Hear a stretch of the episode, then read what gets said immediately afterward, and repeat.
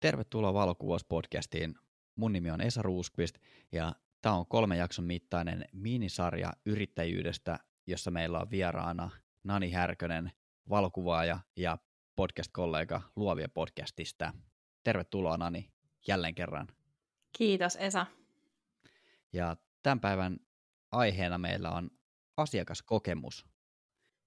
Se onkin hyvä aihe. Tämä on hyvä aihe ja tämä on niin kuin äärimmäisen tärkeä. Me puhuttiin aikaisemmin markkinoinnista.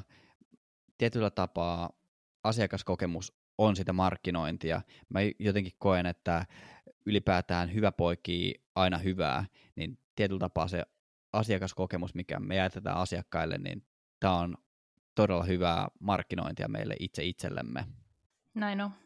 Miten sä koet itse asiakaskokemuksen merkityksen tässä valokuvaajan työssä? Ei ole oikeastaan mitään tärkeämpää, jos tekee asiakastöitä. Eli jos on valokuvaaja, jolla on asiakkaita, eikä niinkään ole valokuvataiteilija, vaan tekee joko yritysten tai kuluttajien kanssa. Se on oikeastaan kaikki. Se on mun maine, se on mun elanto. Kaikki perustuu siihen, että mun asiakkaat haluaa tulla takaisin, että he maksaa mulle mielellään mun työstä, he kokee saavansa enemmän kuin mistä he maksaa. Se on kaikki. Se on todella merkittävä ja on sitten, jos ei mieti ainoastaan niin kuin valokuvaukseen, vaan tavallaan mihin tahansa liiketoimintaan, kokemuksiin. Ja etenkin nyt kun nykyisessä muodossaan Suomen talous on aika palveluala painotteista, niin tavallaan etenkin niin kuin palvelualalla niin on se asiakaskokemus niin kuin ihan äärimmäisen merkittävä. Ja tietyllä tapaa myös, mitä me tuossa aikaisemmissa jaksoissa sivuttiin niin kuin asiakaskokemuksesta, niin sen lisäksi, että sä teet töitä itsellesi ja koetat maksaa omat laskut, niin sä edustat myös samalla kaikkia valokuvaajia. Että se ei ole ainoastaan sä ette sitä hyvää asiakaskokemusta itseäsi varten, vaan ylipäätään valokuvaajien ammattia kohtaan. Niin ja tietysti asiakasta kohtaan. No ennen kaikkea heitä kohtaan. Et ilman heitä ei olisi myöskään meillä kauheasti tekemistä. Me oltaisiin kaikki harrastajia vaan, että jos ei olisi yhtään henkilöä, kuka haluaisi maksaa valokuvauksesta meille rahaa. Mä oon ollut aina ihmisläheinen henkilö ja mulla on sellainen tietty asiakaspalveluhenkisyys. En ajattele, että kaikista henkilöistä tarvitsisi pitää, mutta kaikkien kanssa voi tulla toimeen. Eli sellainen tietynlainen alttius sille asiakaspalvelulle on mun mielestä syytä olla. Et jos sä annat asiakkaalle sellaisen kuvan, että sua ei niin kuin paskaakaan kiinnosta olla tässä ja hänen tarpeet ei kiinnosta sua, niin silloin se kokemus ei varmasti ole sellainen, että voisin soittaa tälle Esalle nyt uudestaan, että kun oli viimeksi se yhteistyö meni niin mukavissa merkeissä, niin tietyllä tapaa mä haluan, että ihmiset välttämättä niin kuin mielistelee, mutta välillä voi olla niin kuin huono päivä, kun tehdään asiakastyötä, niin pitäisi pystyä olemaan ammattimainen ja niellä se oma pikkukiukku tai harmitus, mikä siellä pohjalla voi olla. Niin mä ajattelen, että asiakaskokemuksen laatu mitataan silloin, kun jotain tapahtuu, jotain siis joku, me mokataan, tai asiakas ei ole tyytyväinen, tai tapahtuu jotain. Vaikkapa lähettifirma tuhoaa albumin, minkä asiakas on tilannut. Jotain tapahtuu. Ja se kertoo, se miten me se asia hoidetaan, niin siinä mitataan jotenkin se, että millaisia asiakaspalveluja me ollaan ja millainen se asiakaskokemuksen taso ja laatu meidän yrityksessä on. Ja sehän ei tarkoita missään nimessä just tätä mielistelyä tai sitä, että asiakas olisi aina oikeassa. Asiakas ei todellakaan ole aina oikeassa, mutta mä ajattelen, että hyvä asiakaskokemus on sellainen, tai yksi esimerkki siitä voi olla sellainen, että mä mokaan jotain ja asiakas pettyy ja mä pystyn hoitamaan sen tilanteen sillä tavalla, että se asiakas haluaa silti palata mun asiakkaaksi. Ja asiakas kokee, että hän jopa suosittelee mua sen takia, miten hyvin mä hoidin omat mokani. Ja sehän, koska siis kaikkihan me mokataan, kaikille tulee pettyneitä asiakkaita jossain vaiheessa uraa, ja siis yrittäjyys ei voi olla pelkkää nousukiitoa. Niin jos siihen asiakaskokemukseen panostaa, niin saa niin vahvoja puolesta puhujia omalle työlleen, että voi tehdä huomattavasti vähemmän jalkatyötä ja sitä semmoista sitä perinteistä markkinointia, miksi me markkinointi mielletään, niin itse. Joo, ja tuo on mun mielestä aika hyvin ajateltu, niin kuin ylipäätään niin kun miettii tätä valokuvausliiketoimintaa, että kun me mokataan, niin valokuvauksessa ylipäätään siinä sattuu ja tapahtuu niin paljon asioita, siinä on niin paljon erilaisia muuttujia, että joku juttu voi mennä mönkään. Hyvä on tähdätä aina korkealle, mutta perfektionismi ja silleen, että kaikki menisi niin kuin aina keikasta toiseen niin kuin just silleen, niin kuin me ollaan ajateltu, että se menee vaikka säästä alkaen tai jostain ihan niin kuin inhimillisestä pienistä mokista alkaen, että kaikki menisi niin kuin aina just nappiin, niin voidaan nyt vetää se matto alta, se ei tule menemään ihan täysin sillä tavoin. Et kaikennäköisiä pieniä sudenkuoppia saattaa tulla. Se ei ole ehkä sellainen asia, mihin voi niin kuin ennalta varautua, koska jos kuvauskeikalla sattuu jotain, että vaikka muistikortti hajoaa esimerkiksi ja sulla on kamera, missä on yksi korttipaikka ja sä et ota niin kuin kahdelle kortille niitä kuvia, niin se on paskaa tsägää totta kai, eikä siinä mitään, mutta se, että sulla on niin kuin, sä oot varautunut siihen, että sulla on niin kuin useampia kortteja tai niin kuin toinen runko, jos sun vaikka kamera hajoaa tai linsi hajoaa, että sä oot varautunut ja valmistautunut ja pystyt tavallaan nousta siitä pienestä setbackista jaloilles ja kääntää sen tilanteen voitoksi. Niin kuin Nani sanoi, niin mä uskon, että se jättää kyllä oikeasti aika hyvän kokemuksen sille asiakkaalle. Mm. Niin. Mä pidän tuosta näkökulmasta, miten sä ajattelet ton asian. Mä ajattelen silleen, että siis se meidän 100% ei voi olla missään nimessä asiakkaan 100%, vaan meidän 70% pitää olla se asiakkaan 100%, niin kuin mä aiemmin sanoinkin tuossa, että mun aiemmissa jaksoissa, että mun on pystyttävä, vaikkapa mulla on hirveä päänsärky, tai mulla on vaikka itselleni tapahtunut jotain, vaikkapa, että mun äiti on joutunut sairaalaan, tai jotain sellaista, mikä mua vaivaa ja ahdistaa, niin mun on silti pystyttävä ikään kuin tarjoamaan asiakkaalle se 100%. Eli asiakkaan täytyy kokea, että hän saa enemmän kuin mistä hän maksaa.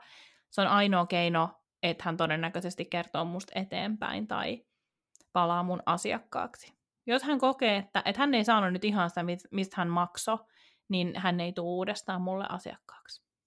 Ylipäätään, jos miettii niin kuin kokonaisvaltaisesti niin kuin valokuvausasiakkaan kokemusta, niin se pitää aika paljon asioita sisällään, että siinä on eri steppejä, joka kannattaa myös muistaa tuossa hinnoittelussa, mistä me puhuttiin aikaisemmissa jaksoissa, itse asiassa noista molemmissa puhuttiin jo hinnoittelussa, niin tavallaan asioita, mitä kannattaa miettiä, mihin kannattaa panostaa ja hioa se tavallaan oma prosessi valmiiksi ja tavallaan, että sä pystyt antamaan sen hyvän asiakaskokemuksen.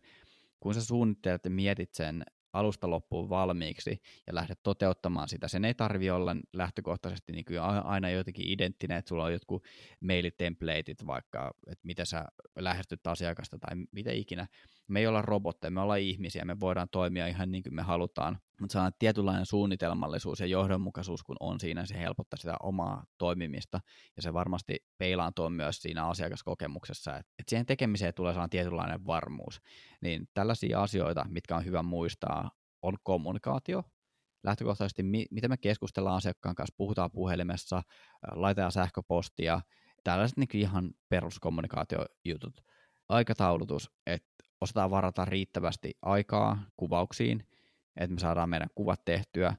Ei luvata kuvia liian ajoissa, että jos me tiedetään, että meillä on niin kuin backlogissa kuvia sen verran, että me ei voida vaikka toimittaa kuvia 2 viikkoon, niin ei luvata sitten 2 viikkoon, vaan kommunikoidaan, kerrotaan, että nyt on ollut tästä tosi monta kuvauskeikkaa, että mulla on pikkusen puskuri tuolla edittipuolella, että tässä nyt menee vaikka se 3 viikkoa, että mä pystyn lupaamaan nämä kuvat sulle valmiiksi.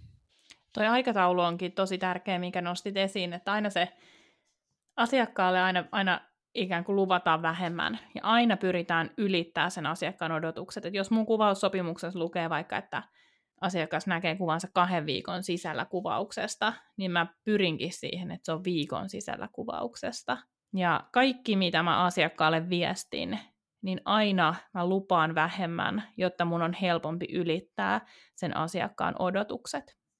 Siinä tekee itselleen karhun palveluksen, että jos sä lupaat tietyllä tapaa realistisia, tai silleen, että jos sä nyt puristat niinku ihan täysin, niin sit se on niinku 2 viikkoa, että pystyt toimittamaan ne kuvat asiakkaalle, niin kannattaa niinku ottaa itselleen sitä pelivaraa Hyvä esimerkki tuossa, että me ollaan inhimillisiä, niin meille voi sattua joku haaveri tai ihan niin kuin epäinhimillinen tekijä. Me voidaan tulla oikeasti kipeäksi, niin tietyllä tapaa, että olisi jonkunnäköistä pelivaraa ja joustoa siellä prosesseissa, että se asiakaskokemus säilyy. Ja sitten kun kohtelee asiakkaita kuin kukkaa kämmenellä, niin sitten siinä tilanteessa, kun tapahtuu jotain, niin asiakkaatkin on huomattavasti ymmärtäväisempiä.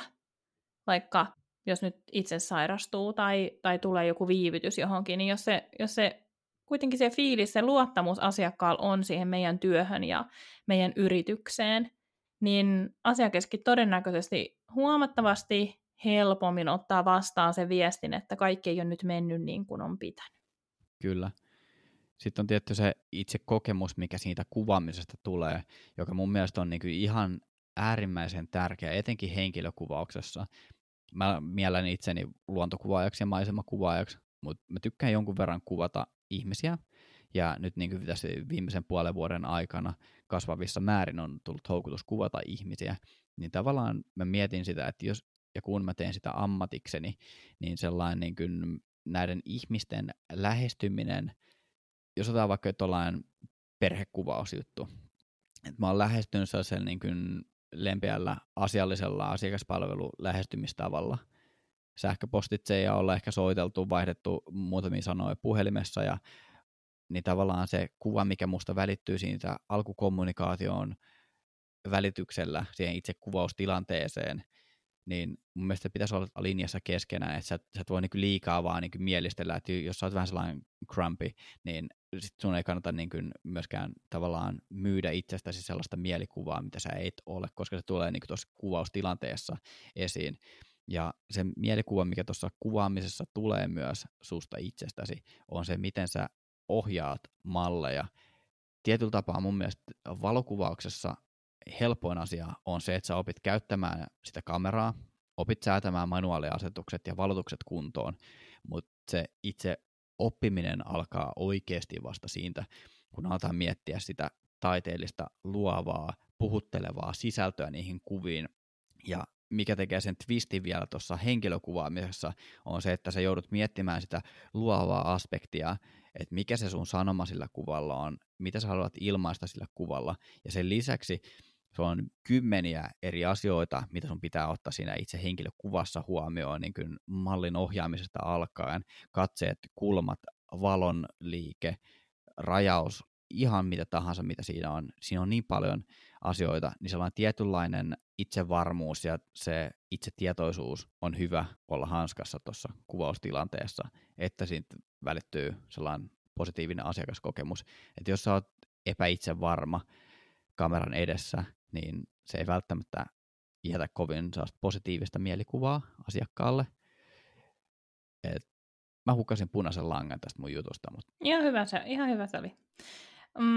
Niin, mä oon monta kertaa ajatellut, että jotenkin haluaisin, no sekä tietysti omassa podcastissa, mutta omissa koulutuksissa ja sparrauksissa haluaisin niin kuin rohkaista taidealan yrittäjiä siihen, että jotenkin luotettaisiin siihen, että se meidän tekninen ja taiteellinen osaaminen on usein paljon paremmalla tasolla, kun me itsellemme annetaan kredittiä. Mutta se, mihin meidän täytyy panostaa, on vuorovaikutustaidot, on, no totta kai sit kaikki yritystoimintaan liittyvä, mutta jos nyt puhutaan vuorovaikutuksesta ja viestinnästä, niin sen sijaan, että me mennään vaikka 3 valokuvausworkshopiin vuoden aikana, niin mitä jos me mentäisikin 2 valokuvausworkshopiin ja 1 vuorovaikutuskoulutukseen? Ja me opittaisiin siinä sellaisia taitoja ja vahvistettaisiin niitä jo olemassa olevia taitoja, mitä meillä on. Kaikessa tämmöisessä kommunikoinnissa tulee meille hurjan paljon kevyempää ja hurjan paljon mukavampaa siitä nimenomaan niiden asiakastöiden tekemisestä. Ja mä oikeasti tiedän, mistä mä puhun, koska mä oon siis koulutukseltani vuorovaikutuskouluttaja, tai se on yksi mun koulutus. Ja silti mä aina ajattelen, että jos mä menen johonkin uuteen koulutukseen, että olipas tosi kiva verestää näitä taitoja, tai olipas jännittävää, kun tuli tommonenkin juttu esiin. Mikään taitohan ei, kaikkea niin kuin kannattaa aina verestää ja parannella ja fiksata, ja aina kaikesta oppii jotain uutta, mutta että me rohkeammin mentäisiin semmoisiin koulutuksiin, jotka oikeasti tuo sille asiakkaalle hyvän kokemuksen meidän kanssa työskentelystä, ja me petrataan niitä taitoja. Mä uskon siihen, että taiteellisesti, teknisesti me ollaan paljon lahjakkaampia ja taitavampia, kun me annetaan itsellemme kredittiä, ja se johtuu siitä, että meillä on vertailun kulttuuri, kun me nähdään muiden kuvia somessa ja vaikka missä, ja me aina ajatellaan, että voi kun mä oisin kuin toi, mutta kun ei voi olla kuin toi, kun voi olla vaan itsensä. Mutta se, mihin meidän pitää panostaa, on se, että me oikeasti tuotetaan asiakkaalle ikimuistoinen kokemus meidän kanssa. Ja vuorovaikutus- ja viestintätaidot on tosi iso osa sitä. Joo, mä oon ihan täysin samaa mieltä tuosta. Ja tuli mieleen tuosta niin ylipäätään toi niin koulutus ja noi workshopit. Niin mun mielestä yksi avartavimpia juttuja, mitä mä oon oppinut mun työuran aikana, on, tämä menee itse asiassa silleen, tästä tulee lyhyt tarinatuokio. Mä jäin työpäivän jälkeen yhden mun kollegan kanssa toimistolle pelaamaan NHL:ää. Terkut Patrikille sinne vaan, et kuuntele kuitenkaan, niin ihan sama. Mikä NHL se oli? Pleikkarilla, viimeisin versio NHL:stä, ja jäätiin pelaamaan sinne. Aivan. Muutaman kaverin kanssa, ja hyvä Esa. Perjantai-iltapäivä ja viikko pulkassa, ja otettiin siinä pari olutta ja pelattiin NR:ää, ja sitten lähdettiin siitä toimistolta käymään vielä yksillä, koska tällä kaverilla oli saunavuoro sitten, että siinä oli sellainen tunnin aikaikkuna, että piti tappaa aikaa, että joko mennä kotiin odottelemaan saunavuoroa, tai sitten vaihtoehto 2, käydä kollegan kanssa aftereillä niin kuin sen NR-hetken lisäksi. Ja mentiin sitten, meitä lähti 3 tyyppiä yhteensä mukaan siihen istuskelemaan, ja 3 olutta myöhemmin tajuttiin, että alkaa olla nälkä, ja se saunavuoro meni sinänsä siinä sitten sivusuun, mutta tavallaan oli kiva olla siinä kollegojen kanssa ja jutella niitä näitä, ja oli ehkä sellainen hetki elämässä, että teki ihan hyvää tuulettua ja jutella ylipäätään niin kuin töistä ja vapaa-ajasta ja elämästä ja kuolemasta ja kaikista mahdollisesta, niin sanotaan, että sen 3 bissen jälkeen ja 1 pizzan ja muutaman lisäbissen ja parin paikanvaihdon jälkeen alkoi tulla sit niin filosofista matskua niissä meidän keskusteluissa, että sieltä tuli niinku oikeasti yksi tosi hyvä ja tosi avartava kommentti. Ja se, mikä mun mielestä niinku työelämässä pitää meidät niinku virkeänä ja tekee meistä ammattilaisia, ja mihin jokaisen kannattaisi katsoa ja peilata itseään, on nöyryys. Aina on joku henkilö, joka tietää enemmän kuin me tiedetään. Et vaikka me oltaisiin miten erityisosaajia, on se sitten valokuvaus tai IT-hommat tai vuorovaikutustaidot, kun sä menet johonkin webinaariin osallistujaksi tai seminaariin tai koulutukseen tai workshopiin tai mikä ikinä se onkaan, niin sinne kannattaa mennä avoimin mielin ja jättää se oma ammattiylpeys pois, että mä tiedän tästä asiasta muuten aivan helvetin paljon ja mä oon ihan vitun guru tässä jutussa, niin jättää sen kaiken pois ja menee avoimin mielin nöyränä sinne ottamaan vastaan sitä sanottavaa, mitä jollain muulla on annettavaa.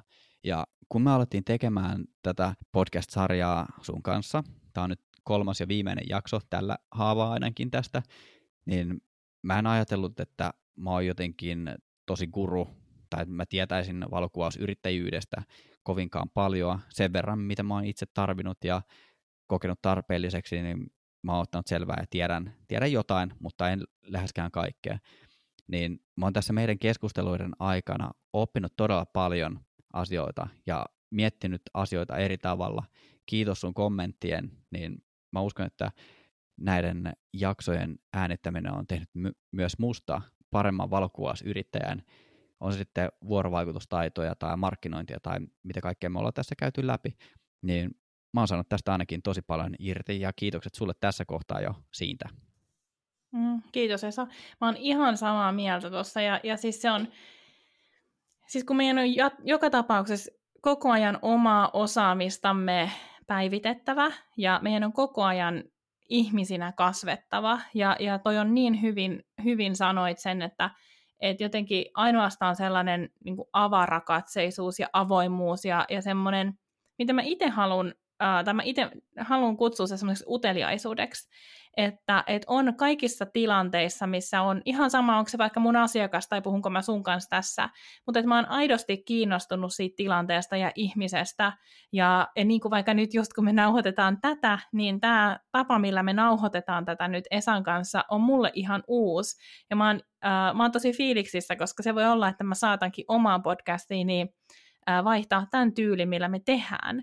Mutta jos mä menen tilanteisiin sillä asenteella ja ajatuksella, että mä oon suuri taiteilija tai mä oon jotenkin valmis ihmisenä tai ammattilaisena, niin mä teen totta kai hallaa omalle bisnekselle, mutta mä teen myös tosi paljon hallaa ihan mun niin kuin omalle persoonalle ja sielulle, koska silloin mä kohtelen itteeni huonosti, jos en mä anna itseni oppia uusia asioita ja oppii maailmasta lisää. Joo, se on just näin. Ja jos mietitään, mä tartun tuohon, että jos me ajatellaan, että me oltaisiin valmiita, niin mehän ei lähtökohtaisesti, siis se on ihan fysiologinen asia, että me ei olla koskaan valmiita. Kyllä, elämä jää aina kesken. Kyllä, ja meidän keholla on, olisiko se 7 vai 8 vuotta aikaa, että jokainen meidän kehon solu on kertaalleen uusiutunut kokonaan. Ja samaisesta syystä mun biologian tuntemuksen mukaan me myös vanhennutaan, että jokainen meidän solu muuttuu, niin se ei ole ainoastaan ulkoisia tekijöitä, vaan ajatukset, mitä meillä on, niin mä en usko, että kenelläkään meistä on oikeasti sellaista kelaa, että nyt mä olen todella valmis ja kaikki, mitä mä ajattelen, niin nämä on nyt seuraavat 50 vuotta just näin, tai seuraavat 70 vuotta, kuinka kauan me ajatellaan ylipäätään, että me eletään, että me ollaan koko meidän loppuikämme tästä just tätä mieltä, ja nyt kun mä osaan vaikka käsitellä nämä kuvat tälleen, niin mä en aio käsitellä mun kuvia enää millään muulla tapaa kuin just tällä tietyllä kaavalla, tai mikä ikinä se ajatusmalli on, mikä meillä on, että on se sitten niin kuin joku poliittinen ajatus, tai käytännönläheisempi juttu, tai arvomaailma, tai ihan mitä ikinä se onkaan, niin mä en usko, että me ollaan oikeasti koskaan valmiita. Joo, ja tietenkään ei tässä nyt Esan kanssa sanota sitä, että käy kokeilemassa huonoa asiakaspalvelua, jotta löydät oman tapasi palvella asiakkaita hyvin, mutta ajattelen myös niin, että on olemassa hyvin monenlaisia tapoja palvella asiakkaita hyvin, ja niitä, mitkä sopii omalle persoonalle kaikista parhaiten, ja mulla esimerkiksi niin kuin omasta yritystoiminnastani sellainen esimerkki, että mä muutin siis vuosi sitten Sipooseen, ja aiemmin mä aina kuvauksen jälkeen, pari viikkoa kuvauksen jälkeen mä tapasin asiakkaan uudestaan, ja me katsottiin kuvat läpi, mä vein fyysiset kuvat asiakkaalle, ja me katsottiin ne kuvat, ja hän teki kuvavalinnat ja näin poispäin, eli mä toteutin mun yritystoimintaa in-person sales-mallilla, IPS:llä. Ja me muutettiin Sipooseen, ja mä totesin, että tämä on logistisesti tosi haastava juttu, ja mulla tulee puolet liikevaihdosta tulee podcastin kautta välillisesti, ja muista tämän tyyppisistä töistä, niin mä en pysty enää toteuttaa sitä, mutta mä tiedän, että se on paras tapa palvella mun asiakkaita. Mutta mun on kuunneltava myös itseäni siinä hetkessä ja todettava, että okei, tällä hetkellä tämä ei palvele mun elämää ja mun arkea, mitä mä nyt teen. Ja mä hetkeksi siirryin siihen, että mä lähetän asiakkaalle galleriaan, ja hän näkee kuvansa sitä kautta. Se ei ole paras tapa mun asiakkaille, mutta mä kuuntelen siinä itseäni, ja kunnes mä löydän ne resurssit, ja kunnes se on logistisesti mahdollista palata IPS:ään, niin mä toimin näin. Eli siellä pitää olla aina semmoista joustavuutta, kuunnella itseä, kuunnella asiakkaita, ja löytää ne omat tavat tehdä, jotka palvelee parhaiten itseä ja tekee siitä työstä nautinnollista. Jos ei oikeasti yhtään halua olla ihmisten kanssa tekemisissä, jos ei yhtään välitä tavallaan siitä puolesta työssä, niin sit voi vaikka miettiä, että voisinko mä ulkoistaa tämän jutun. On olemassa valokuvaajia, joilla on erikseen vaikkapa myyntiosaaja, joka on vaikka Provical töissä. Eli keinoja on, ja mä en missään nimessä halua puhua asiakaskokemuksesta niin, että se on, että sitä voi tehdä vain yhdellä tavalla, sitä voi tehdä miljoonalla eri tavalla, ja pitää vaan löytää ne omat, ja nehän löytyy kokeilemalla tietysti. Joo, hyviä kelloja. Hyviä kelloja yksi toisensa jälkeen. Tässä jotenkin niin kuin mä sanoin tuossa aikaisemmin, että mä jäin vaan niin oikeasti kuuntelemaan tota, että millaisella palolla ja intohimolla sä kerrot tota. Ja mä oon tuosta ihan tismalleen samaa mieltä, että tuossa ei ainoastaan ole niin kuin yhtä oikeaa tapaa tehdä asioita, vaan pitää löytää nimenomaan se sellainen oma tyyli ja tapa tehdä ne asiat. Ja tietty tuollainen elämäntilanteen muutos, että sä muutit pois, niin sun täytyy tietyllä tapaa adaptoitua siihen tilanteeseen, että vaikka se ei olisi 100% sellainen ideaali ja optimaalinen asiakaskokemus sen sun asiakkaan kannalta, niin sä keksit siihen jonkun vaihtoehtoisen tavan toimia. Että jos et sä voi fyysisesti olla paikalla, niin nämä digitaaliset palvelut kuitenkin mahdollistaa todella paljon asioita, mitä me pystytään tekemään. Ja mun mielestä se, että mä saisin valokuvaajalta sähköisesti omat kuvat, vedokset, mitä ollaan otettu, niin mun mielestä se ei tietyllä tapaa, se ei poista sitä asiakaskokemusta tai ei, niin kuin ylipäätään niin kuin, ei ainoastaan vedokset, vaan niin kuin kaikki kuvat. Että vaikka sen kuvauksen jälkeen mä en näkisi sitä mun valokuvaajaa, joka on ottanut ne mun 30-vuotiaan syntymäpäiväkuvat vaikka esimerkkinä, niin se sellainen superhyvä, positiivinen asiakaskokemus, niin se ei vaadi sitä totaalista venymistä. Ja mun mielestä toi ajatusmaailma, mistä sä puhuit, että asiakkaan 100% on meidän 70%, niin mä luulen, että tuossa kuvien toimituksessa esimerkiksi, että se menee vielä tuohon puskuriin, että se ei ole loppupeleissä siitä asiakkaan positiivisesta asiakaskokemuksesta millään tapaa pois, että hän ei saakaan niitä kuvia face to face sulta. No siitä mä oon ehkä vähän eri mieltä. Kyllä mä ajattelen, että mä tiedän, kuka on mun ihanne asiakas.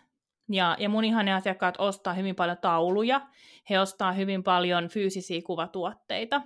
Ja nyt kun mä oon joutunut sen prosessin tekemään kokonaan uusiksi, niin mun ihanne asiakas ei saa niin räätälöityä palvelua kuin mitä hän on tottunut saamaan.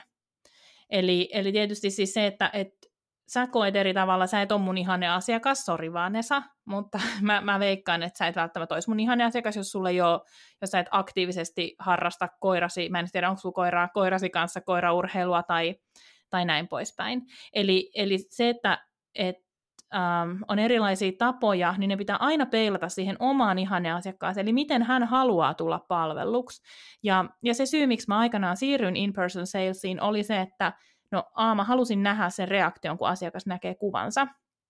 Se on aivan korvaamatonta, ja se on siis, mä suosittelen sitä siis jossain, siis mä suosittelen, en ehkä in-person salesia kaikille, mutta mä suosittelen sitä, että joskus yrittää päästä paikalle, kun asiakkaat näkee kuvansa. Se on siis, siellä me itketään yhdessä, se on siis niin ihanaa. Aina peilaa siihen, että miten se oma ihanne asiakas haluaa tulla palvelluksi siis. Ja mulla siis se tarkoittaa sitä, että mulla oli se tilanne, että asiakkaat soitti mulle, laittoi mulle sähköpostia ja mietti, että millainen taulu nyt olisi sitten hyvä ja miten tämä toimisi tässä ja miten toi toimisi tässä ja mitä mä tähän tekisin.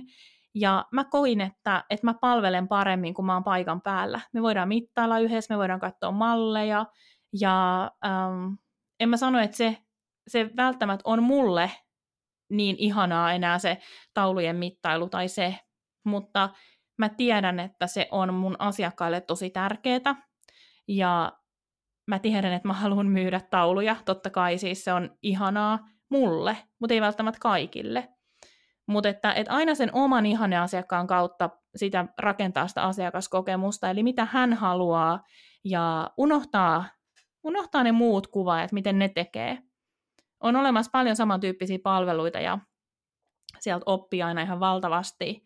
Ja sitten lähtee hahmottelemaan sitä, että mitä tässä mun prosessissa voisi olla ja mitä siinä ei ole. Saatko sä kiittää tästä ajatuksesta? Joo, saan tosi hyvin. Ja nyt kun sanoit ton, niin tuossa tapauksessa kyllä toi ehkä aavistuksen verran lohkaisee sitä sun ihanne asiakkaan asiakaskokemusta, koska he arvottaa sen. Ja mä en ole sun ihanne asiakas, mutta ton perusteella mä haluaisin olla. Mulla ei ole koiraa, mutta mulla on aika ajoin pieni koirakuume kyllä. Ja mä tiedän, että jos ja kun mä hommaan koiran, niin se on mulle ehkä maailman yksi tärkeimpiä asioita, mitä mulla olisi.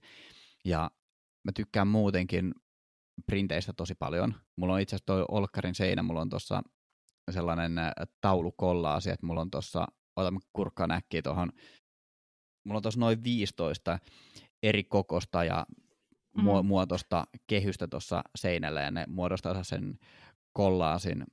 Se on tällä hetkellä vähän kesken tuossa, kun tuossa puolisen vuotta sitten erosin, ja puolet kuvista lähti sitten tuon mun entisen kumppanin mukaan, ja osa kehyksistä lähti, niin se on nyt vähän tuollainen pirstaleinen tällä hetkellä. Mä tykkään tosi paljon printeistä, niin mä voin jotenkin kuvitella sen kokemuksen, että mä olisin ollut mun koiran kanssa jossain tuolla Lauttasaaren rantakallioilla sun kuvattavana. Meillä olisi ollut tosi kiva päivä. Sä oot ottanut tosi upeita kuvia, sä tulet esittelemään niitä kuvia, ja mä oon aivan itkusilmiin. Sitten me itketään yhdessä. Täällä, ja sitten mittaillaan tuossa, että minkä kokoiseen ja millaisilla kehyksillä sen voisi ottaa tuohon mun kollaasi seinälle kuvana. Niin mä voin jotenkin samaistua. Mä en ole sun ihanne asiakas, mutta mä haluaisin olla. Vielä. Niin, just näin. Siis mulla on tietysti yksi asiakas, yksi mun niin kuin pitkäaikaisimpia asiakkaita, joka siis varasi kuvauksen koiralle ennen kuin hän oli edes varma, että onko se koira tulossa. Ja siis se on siis sellainen asiakassuhde on niin kullanarvoinen, ja mulla tulee pieni liikutus, kun mä edes ajattelen sitä, että mulla on semmoinen asiakas. Ja siis ne asiakkaat on melkein kuin ystäviä. Ne on asiakkaat, ne on melkein kuin ystäviä, jos on tämmöisiä pitkiä asiakassuhteita. Mutta jotenkin siis, no sitten sellainen asia, minkä mä kyllä haluan mainita myös tässä, on se, että täytyy myös tunnistaa siitä ihanen asiakkaasta se, että mitä hän haluaa ostaa. Että haluuks hän ostaa ikään kuin täyden palvelun?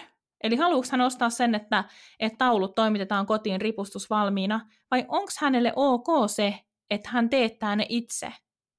Ja sekin on ihan täysin fine, kumpi tahansa ratkaisu. Se tietysti vaikuttaa sitten siihen yrityksen kulurakenteeseen ja siihen, kuinka paljon palvelut maksaa, mutta siis se on ihan, kumpikin on täysin fine, niissä on vaan todennäköisesti eri ostaja. Eli ihminen, joka on vaikka tosi kiireinen ja hän haluaa säästää aikaansa, hän ostaa mahdollisimman valmiin palvelun versus ihminen, joka ehkä tykkääkin tehdä itse ja tykkää tilata kuvat ja tehdä ehkä kuvakirjan tai jotain tämmöistä. Eli tunnistaa aina sen, että mitä se ihminen haluaa ostaa. Ja jos nyt tässä, kun ollaan puhuttu ihanen asiakkaista, niin miten sitä voi yksinkertaisemmin lähteä määrittelemään, jos ei ole yhtään miettinyt sitä. Niin vaikka niin, että ketkä on ollut viime vuonna 5 semmoista asiakasta, joiden kanssa on ollut kaikista kivoin tehdä töitä. Ja miten heitä on palvellut, mitkä asiat siellä ehkä toistuu, missä asioissa he muistuttaa toisiaan, vaikka että kaikki asuu kerrostalossa tai kaikki tykkää olla kesämökeillä tai jotain tämmöistä vastaavaa. Ja sitä alkaa hahmottelemaan sieltä sitä, että millaisia ostajatyyppejä he on. Mä tietyllä tapaa niin jotenkin liikutuin tuosta äskeisestä, että kun me ollaan nyt, sä oot sun omassa himas, mä oon sun omassa himas, meillä ei ole mitään webikamerayhteyttä, ainut mitä meillä on tässä on tää ääni, niin tavallaan jotenkin kun mä visualisoin tuon, että mä voisin olla sun asiakas ja me itkettäisiin täällä yhdessä, niin mä itse asiassa täällä pikkusen liikutuin, en nyt alkanut itkemään, mutta tiedätkö, että jos tämä asiakaskokemus tai tämä yhteistyökokemus tässä tapauksessa olisi ollut se, että me oltaisiin oltu 4 seinän sisällä yhdessä äänittämässä tätä podcastia, ja sitten kun me oltaisiin ajateltu asiaa, niin sitten me oltaisiin niin itketty ja tehty tätä podcastia täällä yhdessä, niin sitten tuli jotenkin niin tietyllä tapaa huvittunut olo, mutta tietyllä tapaa niin herkkä, ja palatakseni tuohon niin tauluaiheeseen vielä, niin mä oon siis kuvannut myös lapsikuvauksia. Mulla oli Kotkan sairaalan kanssa aikoinaan diili, että mä kävin kerran viikossa kuvaamassa vastasyntyneitä lapsia. Et kun lapsi syntyy, niin se on about 2 viikkoa sen näköinen, kun hän on syntyessään. Sen jälkeen alkaa maito tarttumaan poskille ja mahaan ja perseeseen, ja se lapsi alkaa pikkuhiljaa kasvamaan siitä, mutta 2 viikkoa on sellaista niin kuin otollista aikaa. Ja siinä on tietysti vähän kaiken näköisten synnytyksen jälkeen, se elämä saattaa monilla muuttua ihan totaalisesti, niin sen takia mulla oli tällainen bisnesmalli, että mä kävin suoraan siellä sairaalalla, ja mulla oli siellä sairaalan varastossa oli pienet propsit mukana, mitä pystyttiin sitten laittamaan, ja siihen kuvaan oli korjaa ja tyynyjä ja vilttejä ja vähän kaiken näköistä rekvisiittaa siinä sitten mukana, mitä hyödynnettiin, ja mulla oli sitten sellainen suhteellisen mobiili salamasetti, mikä mulla oli mukana, ja kävin sitten kysellä sieltä osastolta eri huoneista, että kaikille oli ilmoitettu ennakkoa, että mä oon tulossa tyyli, olisiko se ollut keskiviikkopäivisin, että kuvaaja saattaa sitten jossain kohtaa tulla kyselemään ja koputat sinne ja kysyt, että morjesta, että mä oon valokuvaaja ja mulla on tällainen palvelu, että onko teillä kiinnostus tällaiselle ja silleen, niin jotenkin mä ajattelin siinä kohtaa, mä olin paketoinut sen palvelun silleen, että siihen kuului yksi noin A4-kokoinen printti, joka tulee sulle himaan kehystettynä, että se on niin avaimet käteen paketti kuin voi olla, ja jengi tykkäsi siitä tosi paljon, ettei tarvinnut mennä mihinkään kuvakirjapalveluun tai niin kuin printtipalveluun itse tulostamaan niitä kuvia, koska se elämä sen lapsen syntymän myötä muuttuu radikaalisti.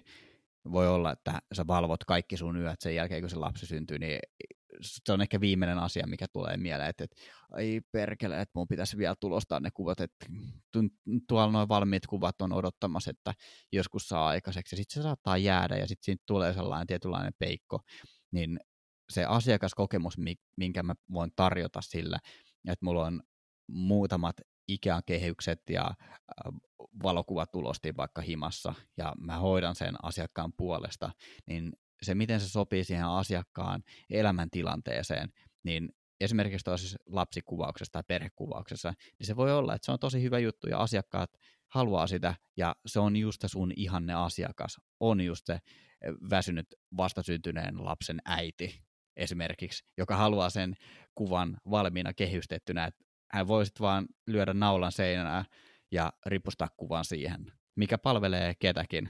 Kyllä, ja tonhan voi sitten niinku hifistellä ihan viimeiseen asti, miten sitten ikinä haluukaan ja mikä on omalle brändille se juttu.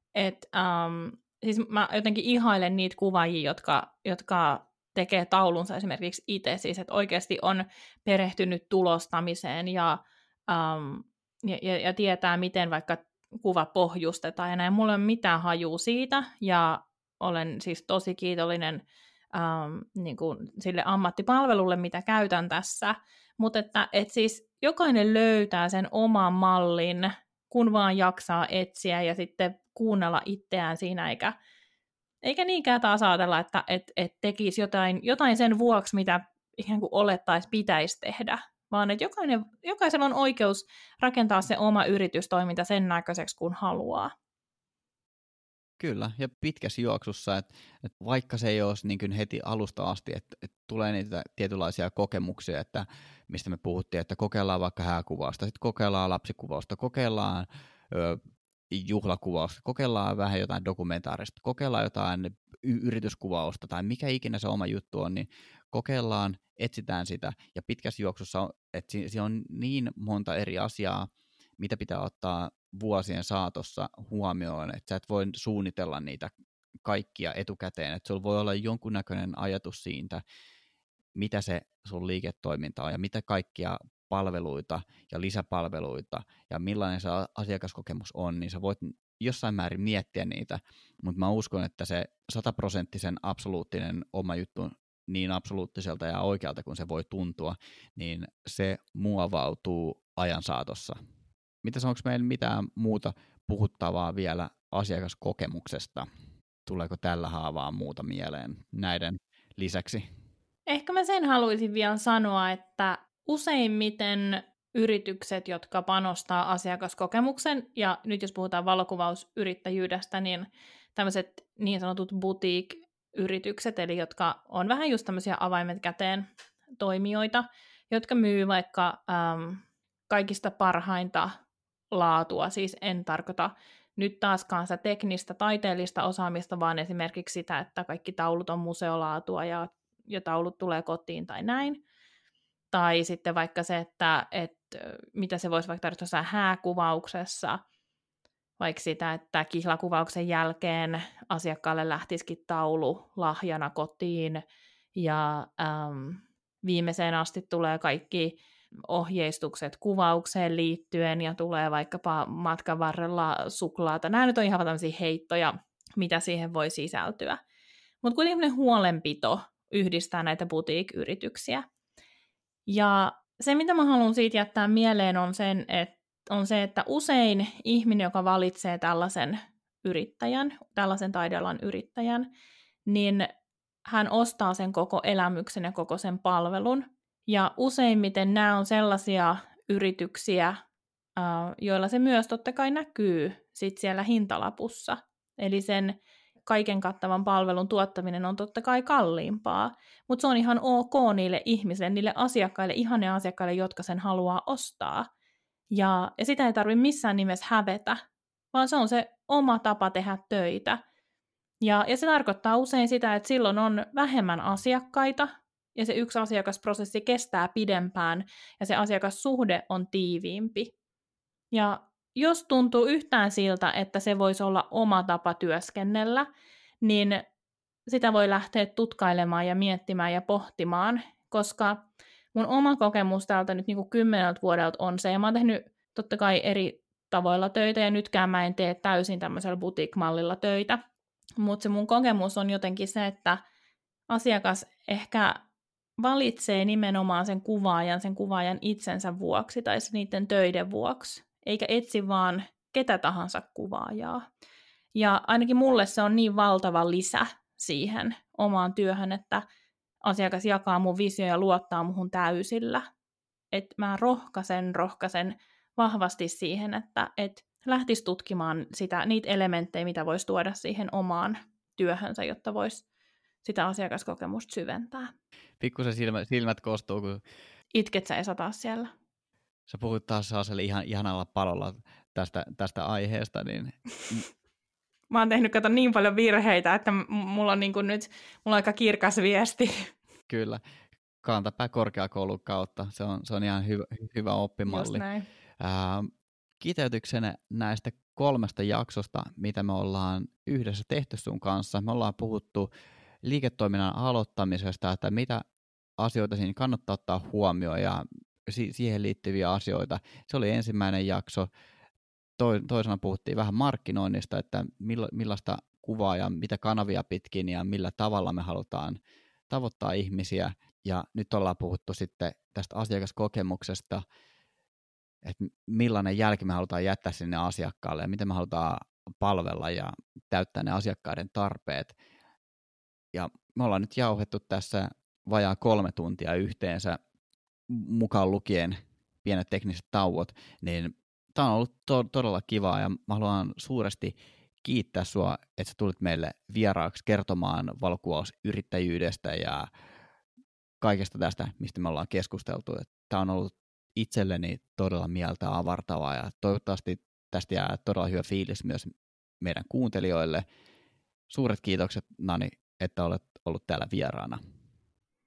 Kiitos Esa ja mä haluan kiittää sua siitä, että te teette Kimmon kanssa tällaista podcastia. Se on ihan äärimmäisen arvokasta ja oli iso kunnia olla mukana tämmöisessä podcast-jaksojen sarjassa. Mä en vieläkään ihan oikein käsitä, että mä oon päässyt vieraaksi 3 jaksoon. En pelkästään yhteen, vaan 3. Ikuisesti kiitollinen. Tämä on ollut ihan mielettömän hyvää keskustelua. Mulla on täällä kynä sauhunut ja mä oon tehnyt muistiinpanoja kaikista asioista, mitä mulla on tullut mieleen, joten kiitos Esa sulle. Eipä kestä. Mä uskon, että me voidaan jollain aikavälillä miettiä myös joku jatkoyhteistyö vielä, että jos ja kun, ehkä tässä tapauksessa kun meillä varmasti on valokuvauksesta ja liiketoiminnasta ja luovista jutuista ylipäätään sanottavaa, niin on kiva vaihtaa sun kanssa varmasti jossain kohtaa joskus myöhemmin ajatuksia. Ja nyt on tää koronahomma meneillään. Ja me ollaan täällä etänä linjoja pitkin keskustelemassa näistä aiheista, niin me ei nähdä toisiamme, paitsi sellainen pikku huomio, että mä oon nähnyt sut.